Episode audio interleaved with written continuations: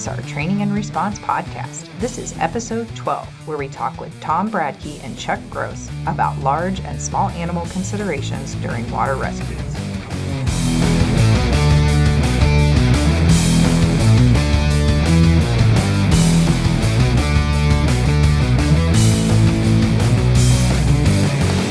Welcome back, everybody, to the ASR Training and Response podcast. With me today is co-host Carla Lewis. Carla, how you feeling this morning? I'm doing great. Great. And also with us, we're excited to have for our first time ever, we've got two guests on because they're sitting side by side and work together. We have Tom Bradkey from Naperville, Illinois Fire, and also a Rescue 3 International instructor and helps uh, and instructs with North Central Water Rescue. Good morning, Tom. Good morning, Eric. How are you, sir? Great. And sitting next to you is Chuck Gross, also with Naperville Fire, uh, and works with the Illinois Task Force One and USAR teams as both a responder and trainer, and also trains and instructs with North Central Water Rescue. Thank you, Chuck, for joining us. How are you, sir? Oh, fantastic today. Great. Uh, we're excited to have you guys on today because it's it's been a, an interesting ride the last two years with the ASAR uh, resource typing being published by FEMA, which opened the gateway for USAR teams and ASAR teams to be mission ready packaged together, and it also gave, opened the door to credentialing animal rescue specialist with the updated ASAR technician training guidelines. Now, for our listeners that have no idea what I just said, we're going to work through some of those topics today and we're going to tell you what it translates to in the real world.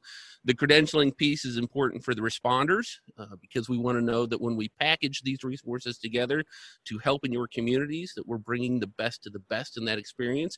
That keeps our, our community safe, that keeps our animals safe, and it keeps our responders safe.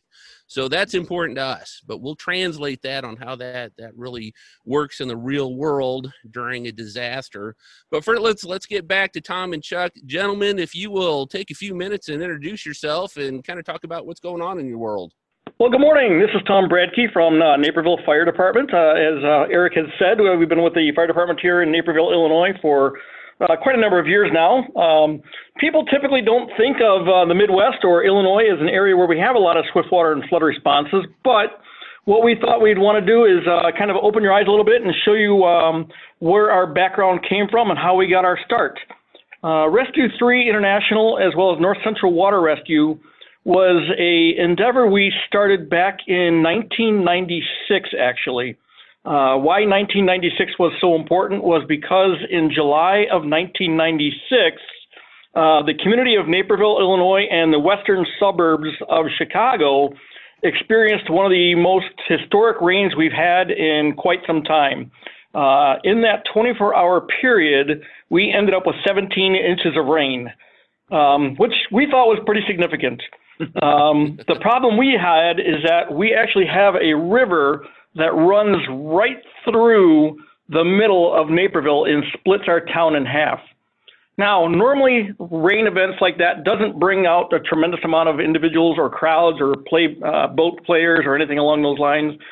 But the problem we encountered was that the following day, the the the skies um, you know the skies parted, the sun came out, and it turned into an 83 degree uh, 83 degree day and sunny, mm. which meant most people thought, well, hey, there's water out here. Let's go play in the water. So, lo and behold, we had a group of individuals that thought it would be a fantastic idea to go to their local Walmart, buy an inflatable swimming pool, throw it in the flood ravaged rivers, and let's go for a float. Oh, no.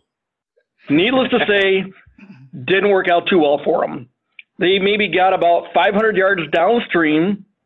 The boat or swimming pool, as you may, capsized. They ended up in an island, maybe 50 to 100 yards offshore. Well, at that point in time, the Naperville Fire Department had a dive team. We didn't have a swiftwater or flood response team, we had a dive team. But since it was a water related emergency, they thought, well, let's call the dive team Get the divers out there. Let's see what they can do. So that's what we did. And as any good first responder would do, we did the best we could with what we had at that point in time. The problem being is that we didn't know what we didn't know until it was too late. Mm. On that day, we sent rescuers into the water, untrained, unanchored, without proper equipment, and nearly killed three of our own firefighters trying to effect rescue of these individuals. Mm. Once that incident was over, we decided, you know what? We can't continue down this road. We've got to make change. So at that point in time, took it upon myself, working with our dive team, called Rescue 3 International, met up with a gentleman by the name of Tim Rogers, who is a multi-year award winner of the Higgins and Langley Awards, who is a battalion chief for the Charlotte, North Carolina Fire Department, and who has developed programs around the country with uh, with respect to swiftwater and flood response. I met with him in 1999, and we had our first class in 2000 here in Naperville, Illinois. Since then, we've hosted many classes. Myself, Chuck, have gone through the instructor process, and North Central Water Rescue was formed in 2013. Since that time, we've run classes throughout the Midwest as well as the Southeast. We've trained over 750 personnel since that time, and we run about five to seven classes per year, not only in the Midwest, but throughout the uh, Southeast as well. So that's who we are. Well, that's how you are. That's how I am. I mean, you're, you're, you're, you're, way better than I am. so, so, uh, so Tom did a really good job there talking about exactly where we came from. Um, there's a lot to the story, obviously. Uh, my name is Chuck Gross, working for the Naperville Fire Department. I've been working for the last 20 years here. Tom's had a couple more years before me at the Naperville Fire Department. But um, I've gotten the chance to uh, get my hands a little bit deeper into uh, like the national and uh, statewide responses. Tom's pretty much stayed local, and then he's done the teaching with uh, with myself and, and, another individual. But um, I've gotten the chance to work with our state USAR team. Uh, with that, I've been able to develop a program and then start to look at deploying for these water emergencies. And locally, we see this, and nationally, we're seeing this, and, and you guys can all attest to the same thing is that we're getting floods more often than we've ever had before. And we've been in a situation locally where it was uh, maybe a call happens, you know, once every couple of years because of our little tiny little creek that we have. But uh, now it's every single year, and it's multiple times every year. And it's now not only in the summertime, but we're getting calls in the wintertime when there's ice on the river. Mm. So and obviously we're seeing this across the country with hurricanes and flooding and stuff like that. It's just with today's environment, we're getting more and more situations where people are having to be rescued or situations where people are being cut off from their natural egress um, in their communities. Uh, and we'll get into this a little bit later in the in the interview. Here is that we had a good situation down in the southern Illinois area just last year where we were down there for two months, roughly about two months, and uh, we were down there responding and assisting people because of the the Mississippi and the Ohio River coming up so much. So I've got a chance to uh, dive into that a little bit, and I've I've put my fingers in my uh, my uh, my sit down brain with uh, the state, and also have developed some of the programs with the state in regards to flooding. And one of the things that we have looked at is specifically this animal portion because it's really easy to go to floods and stuff and find out, yeah, we need to rescue people. But there is that other component. And I mean, now, especially after Australia, I mean, the component of rescuing animals and everything is is definitely in the forefront. So it is it is no longer a, a, a secondary thought in rescue teams. And that's one thing that we're really trying to push is having some of that knowledge.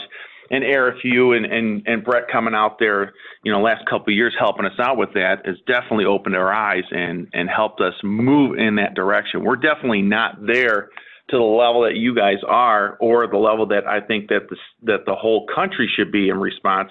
But I think we're going in that right direction, you know, following your lead. So thank you for that. No, and, and you guys were incredible to work with. And what I really, uh, for those that are looking for, and we'll talk about this more, but if you come to an ASAR class, we give you the basics of self rescue, team rescue, and animal rescue. We don't emphasize all the strategic technical details of human rescue and human packaging. We're here to teach you how to take care of yourself and your team as, as an ASAR team, and then we want you to go on and take additional human rescue training.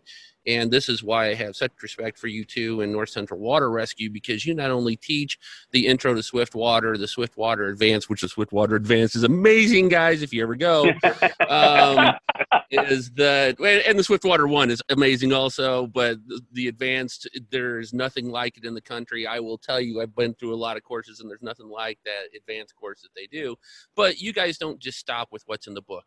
You actually problem solve. You look at scenarios and say, what can we push ourselves to next and what can we learn from it? It may not be successful but let's safely push the edge of that because that's real world. And so many times we see teams and instructors get complacent over the years of this works i'm going to settle with it. And and we find that they're it's always changing. Our scenarios are never the same.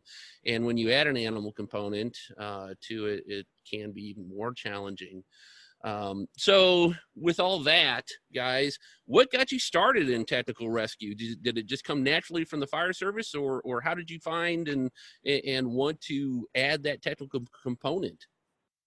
Well, for myself, I know that when I first started, you know, most firemen will say they have this drive to help and and, and have the kind of the the textbook answer on why you're a fireman. Um, when I got involved with the the fire service and the medical aspect, it just seemed natural. I was already a diver and um, working my way towards like an instructor status, anyways, and it just kind of fell into play. And it was it was like one of those things that you know it it was another avenue to go out and help. It was another avenue to get more training. And in the fire service, you can be kind of lazy, or you can actually be a student of the game and I chose to be a student of the game, and I and I continue to choose that. And you can take so many fire classes, and then pretty much you're topped out at the fire classes. And so, in order to increase your knowledge and your experience, is that uh, I kind of looked at the specialty, and you can go in a whole bunch of different ways there. So I, I got into the technical rescue with the rope and the confined space and the, the collapse and, and all of that aspect. And then the water component was something that I've always been passionate about, and it's worked out really, really well. You know, teaming up with Tom, you know, and then falling into positions. You know, I got to be the coordinator here in Naperville, and and then the divisional coordinator for multiple departments. You know, and it's just it's worked out so well that I've been able to you know experience and get into different avenues. And unfortunately, I've pushed myself into that spot where now I'm not that go person, which is not exactly what I want, but uh, you know, I guess somebody has to stand back and kind of kind of direct the circus, you know. And I've kind of moved myself, and I know Eric, you're probably in that position sometimes too. Right. And it just it's frustrating, but it's it's necessary, right? So we got to make sure you know our guys are trained, but you know, I'm kind of in that position now, more at the state and then USAR level, is you know, kind of kind of helping out and making sure that that process continues to go and people still have that drive, you know, and and I still have that drive, you know. And what about you, Tom? Yeah. You know, kind of mirror, uh, mirroring what Chuck has said. Um, you know, my, my background before I got into the fire service was actually heavily involved in water. Um, growing up on you know on swim teams and being part of uh, water parks, and then as a teenager getting into working as a lifeguard. Um, and and lifeguarding initially to me was kind of boring, I guess. So I looked for the challenge, and the challenge was taking my initial lifeguard certification and moving it up to working in water parks, uh, working in the surf, uh, working in moving water situations. And I thought that was much more challenging, and I loved the, the opportunities that it presented um, at those times. But knowing that, you know, the lifeguard is not a career opportunity in the Midwest, at least. Oh, Baywatch. Um, well, you know, I, I, if I looked like you, Chuck, you know, I'd be doing Baywatch. I mean, you know. but so you know, when I got into the fire service, I thought, and that's actually how we got our start. Uh, my start in the fire service. One of the instructors for the lifeguard process that I went through was a member of a local fire department. He says, you know, have you looked into the fire service? And I'm thinking, how does that pertain to lifeguarding? He's like, let me just show you. So that's kind of where I got my start. I, I transitioned from the lifeguard days to the fire service and figured, you know what? What better way to show and to share the passion that I had for water through lifeguard and surf rescue than to kind of build that niche within the fire department with respect to surface rescue. I mean, like I said, when I first started here, we had a dive team. I had no no real interest in becoming a diver. Um, I, I, like to use a quote that a friend of mine, uh, Tim down in North Carolina, uses all the time. He says, "You know what? I don't understand why people go scuba diving because there's things down there that'll bite you." Um, I, I, I kind of agree with that. I've had that situation, but surface rescue is a whole different animal in and of itself, I guess. Um, and so it's always been a passion of mine to stay involved in the surface uh, Swiftwater surf component. And working with Rescue 3 and doing the Swiftwater Rescue Technician classes just kind of fell into place as a natural transition. And it's been it's been a fantastic ride ever since. Yeah, you guys that, that do dive work, I, I, uh, you're better people than I am. I try to stay on top of the water. Under the water right. is bad in my world. Uh, yeah. And so, what, what, with all that uh, being put into play uh, and having all those different disciplines has given you uh, a great situational awareness training and the the training grounds there in naperville uh, are amazing and we can talk a little bit more about that towards the end on how people can get involved with you guys in training. One of the aspects that we're adding in into late 2020 and early 2021 now is large animal water rescue and specifically how do you deal with large animals doing boat operations? And we we started to teach that a couple years ago and found out that we were giving people just a little bit of information. We didn't give them the whole stories. We didn't give them great scenarios and they were going out there and literally killing animals because they didn't have all the information they needed. So we quit training it altogether and then i had teams come back and say you can't stop you know you have to do it different we need this information uh, because we've actually you know done testing with live horses down at louisiana tech uh, we'll be down there again this spring um, and to see how these live horses react in different scenarios along these boats. And it really is quite enlightening to work with these live animals that want to swim and see how their reactions when we get them near motorized vehicles and the hazards that come from that. So uh, we're going to start in August up with Wisconsin, uh, the South West regional team, I believe. We we did some ASAR training with them last year. We're going back up to start the large animal training with them.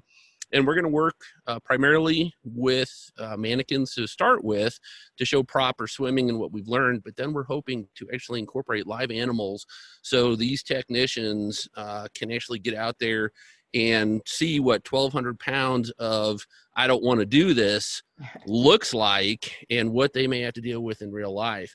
Uh, so we're you know going to be excited to to work with your team also uh, or north central water rescue to really start to push out the best practice lessons learned from this research in the future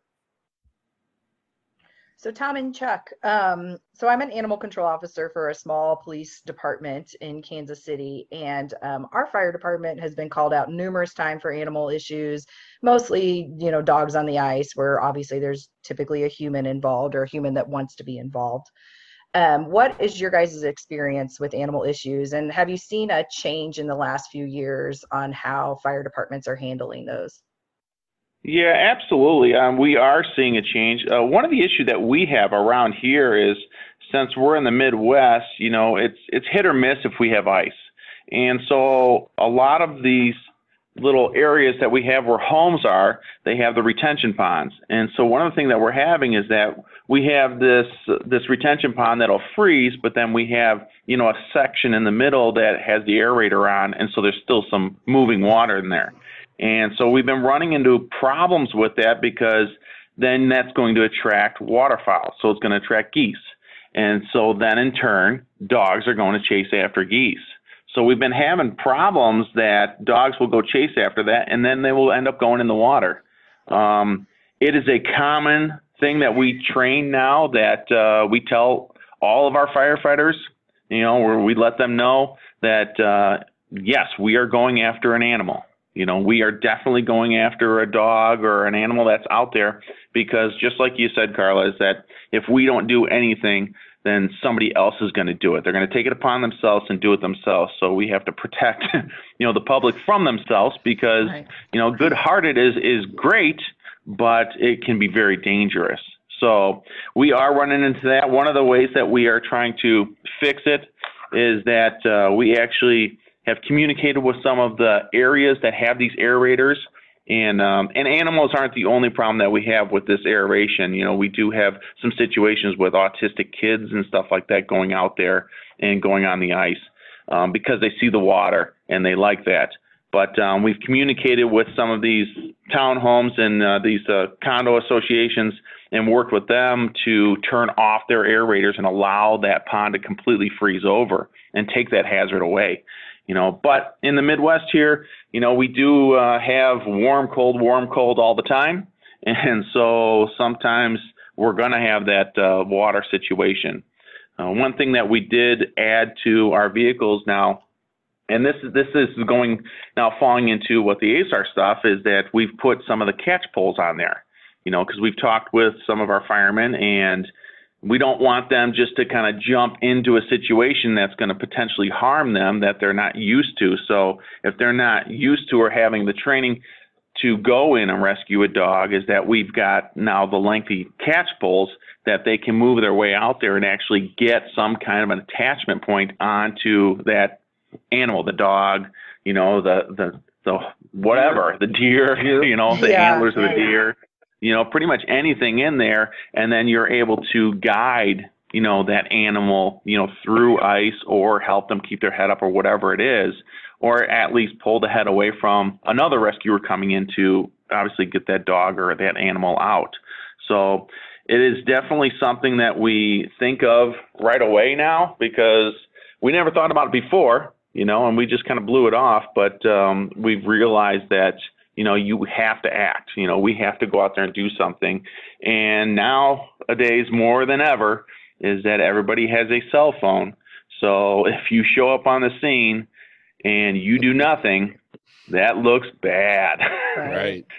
So so we need to do something and and we do care about the animals too. Obviously, you know, you know people care you know very highly about their their their pets and you know I've got a, I got a dog that you know that's that home that I care for a lot and I can only imagine what my wife would do if that dog went out on the ice. She'd be flying out there. So, you know, we got to make sure that we are helping the citizens, you know, protect themselves and everything that they love, you know. Yeah, that that's really become forefront and of course we've known that all along in some fashion hurricane clear back to hurricane katrina brought the brought the focus to it we got the pets act coming out uh, after hurricane katrina that says every jurisdiction should be preparing for animals and they threw some money at it to encourage states and jurisdictions to actually make an animal plan and we saw the creation of templates for the community planning, but then often we don't see those templates completed. And to actually hear that there's agencies like Naperville Fire that have now gone to the extent of putting animal restraint and capture tools on their trucks so their guys can ha- have use of that.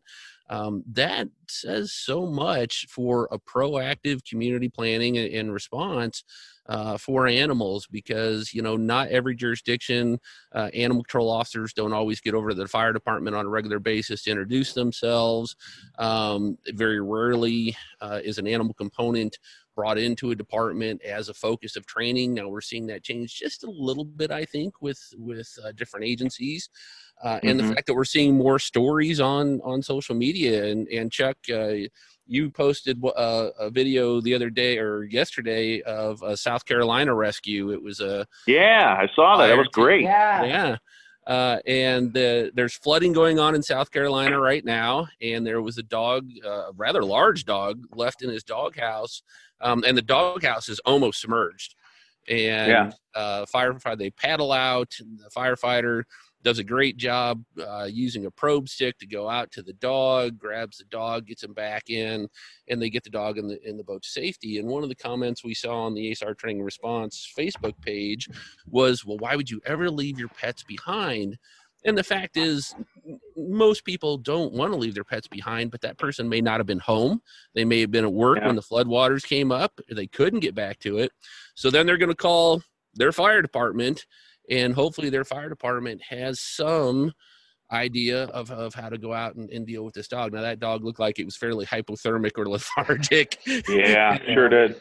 Was ready to get the heck out of the water um, they definitely saved its life and they're not always that way sometimes they're so scared they can there can be an issue um, and that kind of drops us into our next topic and again this is more for our emergency management guys our planners and our professionals for credentialing but one of the most common questions we get or confusion we have from people looking for credentialing is uh, if they want to be an animal rescue specialist or do they want to be an ASAR technician and animal rescue specialist and technical animal rescue came first guys. That was part of the rescue 3 international curriculum. It's still part of the rescue 3 international curriculum and that curriculum was meant to be brought to first responders to give them some technical animal rescue basic operations. So when they're out there doing their human rescue is that if they have to deal with an animal they have basic skills to handle that situation right then and there it was never intended to put teams in for dedicated week long missions and have full encompassing knowledge on how to deal with every species of animal in every situation. Where the difference falls between the USAR animal rescue specialist training and the ASAR training is the ASAR training was built back in 2013 at the request of USDA and FEMA as we started to see more animal issues in these catastrophic events. And they said we need to develop ASAR teams that can support USAR teams. So USAR teams are going to go first. They're going to do their life safety missions. They're going to say they're going to encounter an animal. Maybe that animal isn't going to come quietly because he's so scared. Maybe that animal fled into the house and it can't be found. And they're going to mark that address, say, hey, an ASAR team needs to come in and be able to spend an hour here or a couple hours here to deal with the situation we're going on because there's more people to help. So mm-hmm. the ASAR training um, really does dig in to give the animal control people, or we have we have a ton of first responders with us now. Um, the more in-depth training where they're going to be able to know how to deal with exotic species, with large animals in a variety of situations. So for my ASAR people that call up and say, "I want to take the USAR Animal Rescue Specialist class," no, we don't provide that to you because you've already had more in-depth training um, on an ASAR team, that USAR training is specifically for these first responders that are doing hasty search and rescues and just need to get by until uh, ASAR teams can support them. Um, it, it, wasn't ever meant for dedicated mission training. So that helps us though, because those things do meld together. Our trainings do cross pollinate really well. And we start to see now um, a, a change, number one, in the resource typing of we're seeing animal competencies put into the USAR uh, definitions, and then of course the specific position trainings of animal rescue specialists. Guys, are you seeing more conversations when you work with other USAR teams and and other state emergency management? Do you see those teams looking to to become more credentialed? Yeah, I, you know, actually, um, they they do the IAWRP conference in South Bend, Indiana, every year, and then they're also doing one out west, out in California. Now you got to tell um, everybody what that means. That's a big acronym. Oh, oh yeah, the the uh, what is it? Uh, the International, International Association International of yeah. Water Rescue uh, Professionals. Yeah, International Association of Water Rescue Professionals. So that is an organization with basically a lot of uh, you know, like-minded individuals getting together and uh, working on making the swiftwater flood response not only for people but uh, for animals and pretty much any response into the water, you know, contingency, make that happen and, and, and trying to build standards. Uh, it's a conference that they put on. Like I said, there's one in California, and there's also one in South Bend, Indiana, in June. And it's kind of nice because everybody does get together. You have a lot of like minded people, a lot of like minded task force individuals, and other teams, you know, that are there that are just trying to, you know, get on the same page. And one of the things that we were discussing last year was, you know, how do we add in more animal components? And and just like you were saying, Eric, is that yeah, we we are concentrated on the human aspect, but we do realize that people do love their pets so much that you run into a situation, and could be a violent situation, that the individual will not leave their home without their animal. Mm-hmm. And so those teams have to have a way to deal with that. And it's not just forcefully moving that person, or it's not just forcefully moving the animal. It's there. There's got to be a nice controlled way, you know, so it makes it safe for everybody, you know. And so we have to deal with that and we have to recognize that. Um, and at the USAR level, one of the things that we've discussed, and, and I've recognized this, and we've, we've actually dealt with this when we were down in Florence in 2018, and then um, actually last year down in Southern Illinois, is yeah, you'll get there, and if it's flooding, like right after a hurricane, it's all go, go, go, but then eventually it starts to slow down and you're still going to be moving around in the community trying to look and see if anybody needs assistance. But at that time, you're going to start realizing that you have to deal with some of these other situations like the animal and whatnot. And I know the ASAR teams and you're out there, but obviously you guys can't be everywhere. you know, right. you were down there in Florence in the same area I was, and I never saw you.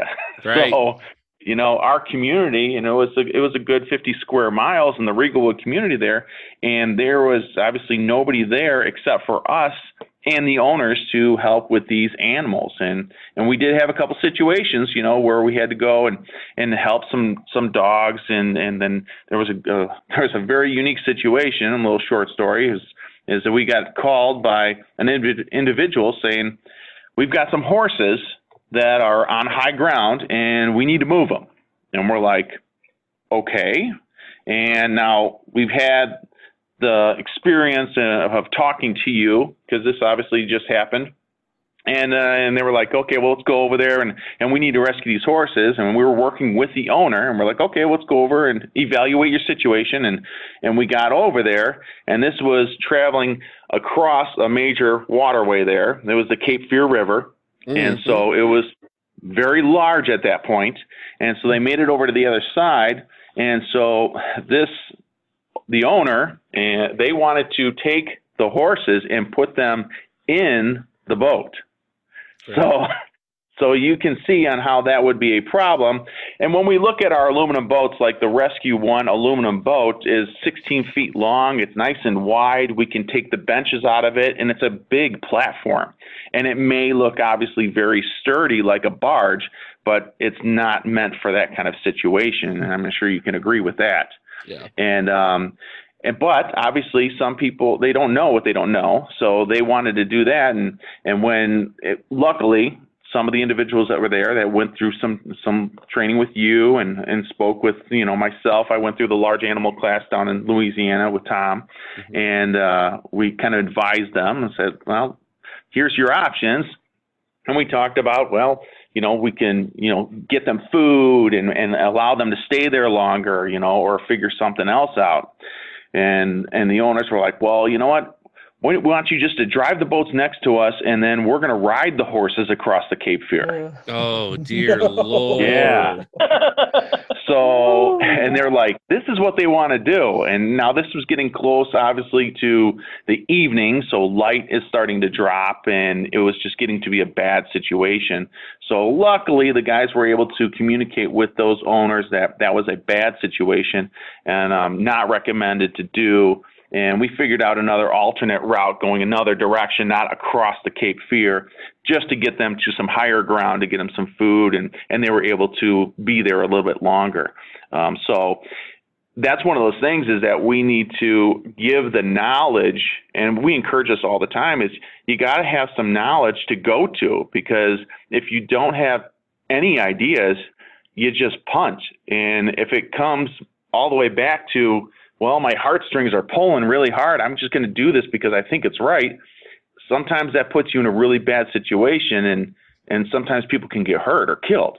You know, so giving this basic knowledge of the ASAR search and rescue, you know, the basic knowledge of just getting out there and how to assist with large animal or a small animal or, or just what you can do, that is huge in the, the FEMA and the USAR range because you know it when you're, it's a disaster, you know, it's, you're out there on your own and you got to do what you can do. So you just want to make sure that the guys are safe. So the more knowledge, the better. Yeah, I mean, sometimes I think one of the hardest things is uh, the the feed in place aspect of things, where it's actually so many times just safer to leave that animal where it's at, and it's very hard for people and owners to actually accept that sometimes. Yeah, yeah, it, it was, and, and, and it was like, and we would go back daily, you know, and checking on that and, and making sure everything was good and stuff, and and so and it, and it worked out, which was really nice, you know. But it was obviously a, a little different situation. The guys weren't used to, you know, going and and having that presented to them. So, and you're you're always surprised at a hurricane. The, the, the couple times I've been out on major disasters is that uh, it never uh, stops to amaze me on the things, and I'm like, man, I never thought I'd see that, you know. right and, and, for those you know that have been listening to some of the podcasts there's there'll be stories coming up uh in the cape fear river that chuck is talking about that's the one that was 17 miles wide at its largest point and there were so many large animal issues of all different species um, and you know that's why we're doing this dedicated large animal floodwater program now uh, because we're going to talk about feeding in place. We're going to talk about what you can put on a platform or what you can put on a boat, um, and how if you're going to be dead set to do it, what do you need to do it? And then we're going to talk about helicopter lifts um, during the Nebraska flooding uh, this spring.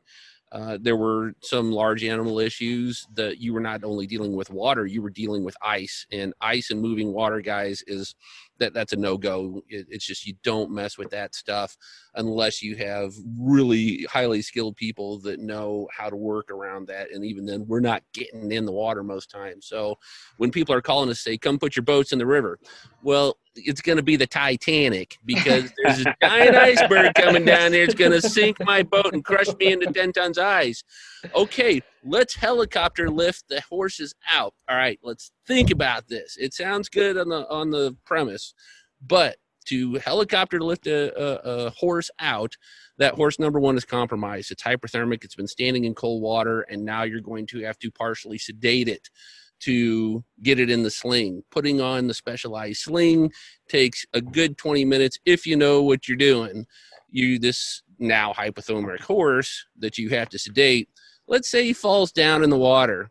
They're dedicated nose breathers, folks. What happens when that 150 pound head goes underwater and they take that first big snortful and fill their lungs full of water? That horse is now most likely going to die because of all those complications.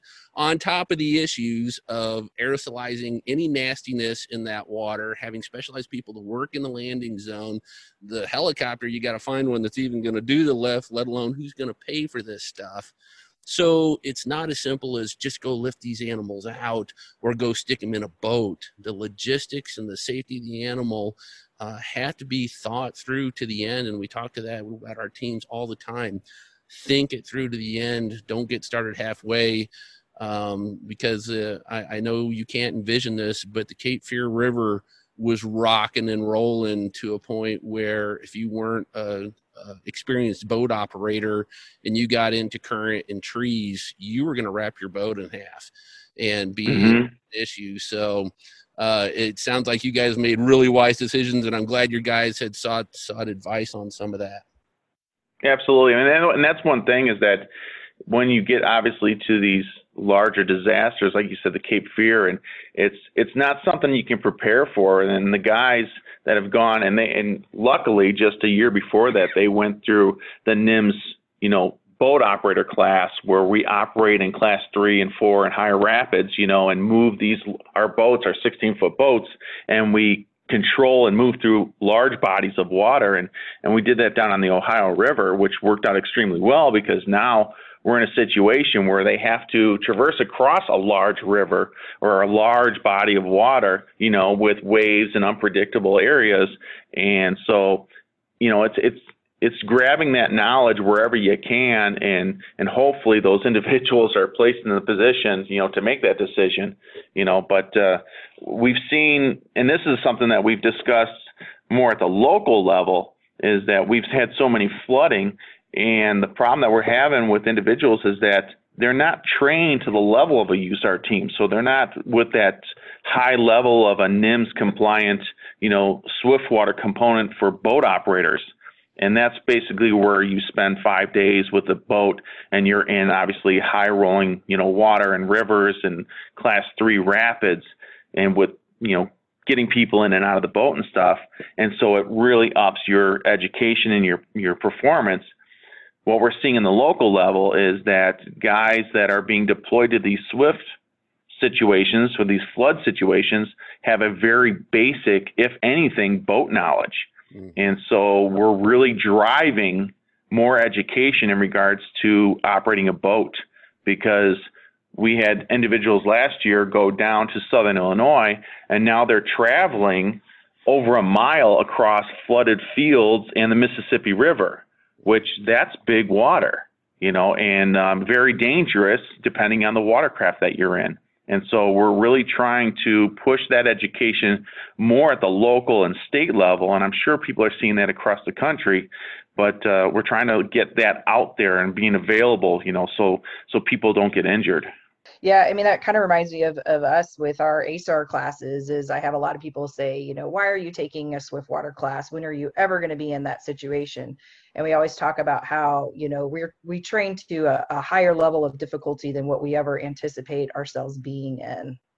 Mhm. Mhm. Absolutely, because because what we what we tell people is that when you have a flood, that means there's a lot of water there, and the water is traveling somewhere so it's not going to stay there. It's going to travel. So somewhere in a flooded situation, in every flooded situation, there is moving water somewhere. If it's between two houses or between some trees, like Eric was talking about, or through a roadway, there is fast moving water. And where that fast moving water, unfortunately, that's where the call is going to be, you know, because somebody's going to try to do something and they're going to get stuck.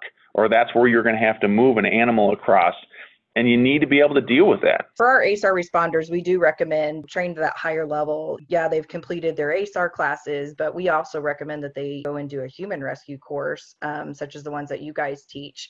What classes do you recommend for responders, kind of to start with, and and you know, kind of what's the progression there? So, Carla, what I'm going to what I'm going to talk about, and then kind of a shameless plug, real quickly, to Rescue Three to Rescue Three International, is that one of the reasons why we chose to um, I mean, there's many different training agencies out there. We, re- we we realize that, we recognize that, we know what's out there. But the reason we chose Rescue Three as the corporate structure that we wanted to work with is because Rescue Three gives the instructors the latitude to basically custom build their courses to whatever they feel the needs are for either a local jurisdiction or a statewide jurisdiction or even a federal team.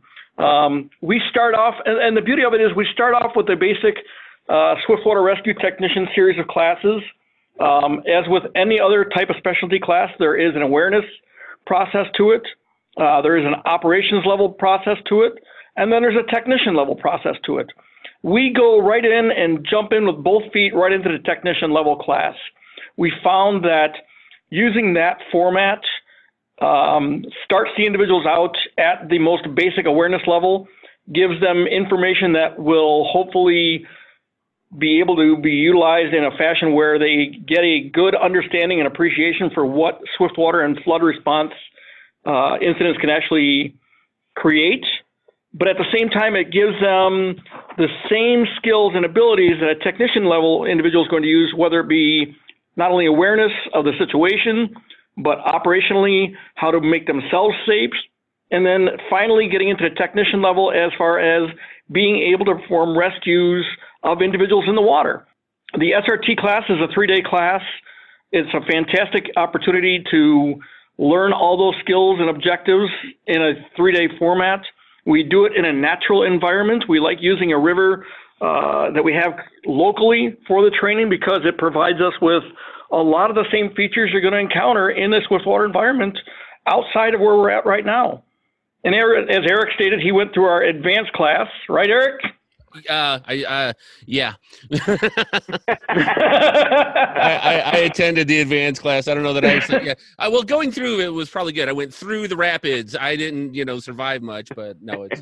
Well, you're still here today. right. I can live to talk about it and promote it. I, I, on a good note, I will tell you that we have not killed one. We have not had one individual killed in any of our classes that have come back and complained about it. Uh, but what we do is with the advanced class, we like to step it up a notch. We'll take it to a little bit bigger water. We'll throw some scenarios at you. And the best thing I, I think, and an, Eric, what I want you to do is I want you to throw out what you thought was the best part of the advanced class. What did you, you like about it?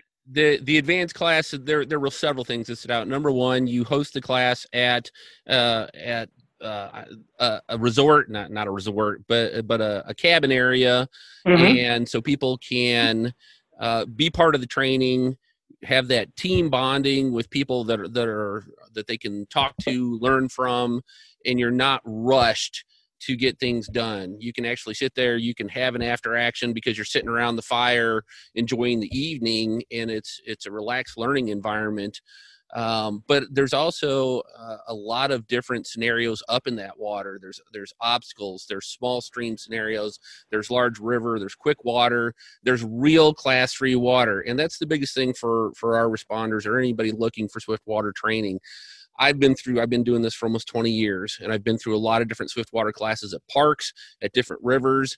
And to really meet the standard of class three water, it's something special. We all feel like a high class two is tough to swim in. It, it can be tough to swim in, um, but class three is a whole different beast. And uh, I've encouraged a lot of my responders that thought they'd been in big water to go to that advanced class. And, and granted, we were in uh, spring and we had pretty good flow through the river. Uh, mm-hmm. There'd been rain up there, but still, um, I've seen a lot of water in my day, and that one was intimidating. Uh, there, there was one spot Chuck Chuck it took us up to, and uh, and we were looking down over this cliff in this water, and I'm thinking to myself, surely not. We're we're not really going to do this, are we? And I, I'm thinking about all right, well, who was my last will and testament to before I go jump in this swirling mess? And the fact was, you know, it, it, was more of a fun factor of, hey, go look at this water, and by now you guys should realize how stinking dangerous it would be to jump in here. Um, and that was the whole point of the exercise was that situational awareness and the recognition of this is bad. Don't do this. Um, and then and then they take us down to to where this this blows out and it's the edge of bad, but then it gets better. and they teach you how to get on the edge of bad and survive it. And you know, Brett will tell you he had a basketball-sized bruise on his butt. Um, I I was not in the shape that I should have been, and torqued the crap out of my shoulder. And so, yes, you did. Uh, it's it's not for for somebody that hasn't gone swimming for five years. You have yeah. to be dedicated to. It. But it was the the second most um, uh, practical experience that I would go through again just to push it again um, because once you go through it and you look at other water then you really have better scope on your capabilities and what is realistic for for a rescue.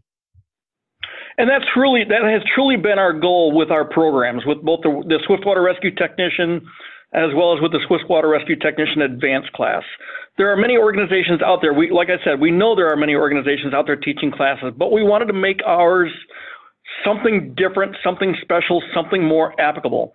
Yeah, we have the skills and objectives sheet that we have objectives we have to meet, but like I said, Rescue 3 has given us the latitude to say, hey, if there's something unique to your environment, then add it to the class. And, and like you pointed out earlier, Eric, it's like it's challenging the individuals beyond their comfort zone and putting them in scenarios that, yeah, it's gonna raise the hair on the back of your neck and make you think, what the heck am I getting myself into? But then when you do encounter that situation in a real life scenario, you're like, I got this. No big deal. I've done this. I can get through this. We've we've had departments where we've gone to do the training with them and we've had chiefs of departments come out and say, Is that really safe? Is that really what my guys should be doing? And by day three, they're like, man, this was fantastic. We need to do more of this. And I can't tell you how many phone calls we've gotten after our classes where students have come back to us and says, "Man, hey, we just had this rescue and we did this and we did that and really what you guys taught us, believe it or not, that stuff really worked." it's like right. ta-da! so that has been the most fulfilling part for us is seeing these guys going out and affecting rescue utilizing the techniques that we've given them and building upon that and putting them in scenarios where, yeah, it's going to be challenging, but hey, the best part about learning is that we're all learning together. If you want to try something new, let's try it. Let's do it here. Let's do it now. Let's do it in the class so that way it's in a controlled environment so that when you do go out and you have to put it into play in your real world scenario, you're like, yep, I know that scenario is going to work because I've already done it in training. So, guys, is there any lessons you've learned from the recent flooding in Illinois um, that your task force responded to uh, that you would like to share with our listeners? And then also, do you have any final advice for responders that um, you know want to do things the correct way? Yeah, absolutely. I mean, every time you go out the door, training or uh, obviously a, an actual call, you have to learn. You know, I mean, you're you're kind of fooling yourself if you don't learn from something. But uh, this last time, last year when we were down in Southern Illinois, we were responding down to an area. It was about 50 miles long, and it was in this levee district. And we actually responded there for the potential of the levee failing. So this was before it flooded, and um, we were so we were down there in case that levee broke. And so it was a different situation is that you're not going down to a huge emergency, but then it was more of a pre-plan. So having that knowledge and, and talking about animals is now this is a huge area that they're using for farming and whatnot too. So we're dealing with okay, so over at this farm there's horses, and this farm there's cows, and this farm there's you know pigs, and then you're trying to figure out okay if the levee breaks you know, what is our contingency plans? One, obviously, get the human factor out of there. And then two, what are we going to do about all the animals? So that was a different situation that we didn't uh, necessarily plan on being in. Um, luckily, the levee did not break, but we had all of those plans in place trying to figure out what are we going to do. So, and I don't think that we would have thought about that, you know, before, you know, going through like the ASAR course with Eric is that we that would we would only thought about the human factor, and uh, it would have been uh, a second thought, and then we would have been playing, you know, trying to play catch up. So that was huge um, at that event when we were down south. Um, couple other things is uh, you know the one thing that we've pretty much learned is that you know quality training is is everything there's there's there's no substitute for quality of, of training so all these events that we have gone to, and it's not like we're Texas Task Force or Florida and we're going out multiple, multiple times. You know, we've gone out a few times, you know, and, and hopefully we'll be able to help some other people, you know, in the future here. But is that we got to get the training, we got to get some kind of knowledge so you're safe out there, so the guys are safe. You know, we you never know what you're going to be experiencing. I mean, I remember when I was down in uh, in Hurricane Katrina and standing by as a fire resource, and guys walking down the street with a six foot boa constrictor around his neck, and I'm looking at him like, what's going on here? You know, so you just never know, you know, what you're going to be exposed to. But um, yeah, yeah, last year that was one of the big things that we learned. But we're always constantly, and you you have to evaluate everything that you do, and you have to improve upon everything. Yeah, and real and just to touch upon that real quick, uh, just to wrap things up real quickly, Eric, for you. Um, one of the questions we typically get a lot about our Swiftwater Rescue Technician program is people are like, well, you know, I'd really like to take the training, but, you know, I, am not sure how to go about getting involved. Or they're like, well, what kind of prerequisites do I need to take for the process? You know, they're like, do I need to be, you know, do I have to have lifeguard training or do I need to have water operations training or do I need to have rope operations training or what do we need? And the beauty of the Swiftwater Rescue Technician class that we teach is that there is no prerequisite. Well, I'm going to back it up by one statement. The only prerequisite we have for our class is you have to have a love and respect for water and be able to keep yourself afloat. Other than that, we want people to come out and enjoy the training. We hope we hope you have it come out. You know, you're able to come out and have a good time with it, enjoy it, and we're going to give you all the skills in that Swiftwater Rescue Technician class that you're going to need, from basic ropes to basic understanding of the water to basic survival, as well as all the way up to using a boats on ropes as well. Boats on ropes, I like that. Boats on ropes, That's I a new like one for It's me. Boats on ropes, I like that. And then to- finally, we're wrapping things up with actual victim scenarios. Yeah, definitely. How can people find you? Do you guys have a website they can go to? Yeah, we do have a Facebook page, you know, North Central Water Rescue. Uh, we do have a website as well, you know, so you can uh, Google that and look that up. Okay. And they can always email email us at northcentralwaterrescue at gmail.com too.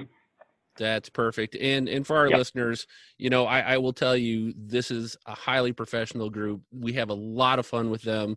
Um, our ASAR instructors will continue to uh, will be sending them to North Central Water Rescue for their human rescue uh, certs and their recerts. And I really encourage you guys as you go through your training, even if you have your Swift Water course um, certificates, go see these guys for the advanced class because it'll be a lifelong memory and it'll be a challenge that you'll be glad you did.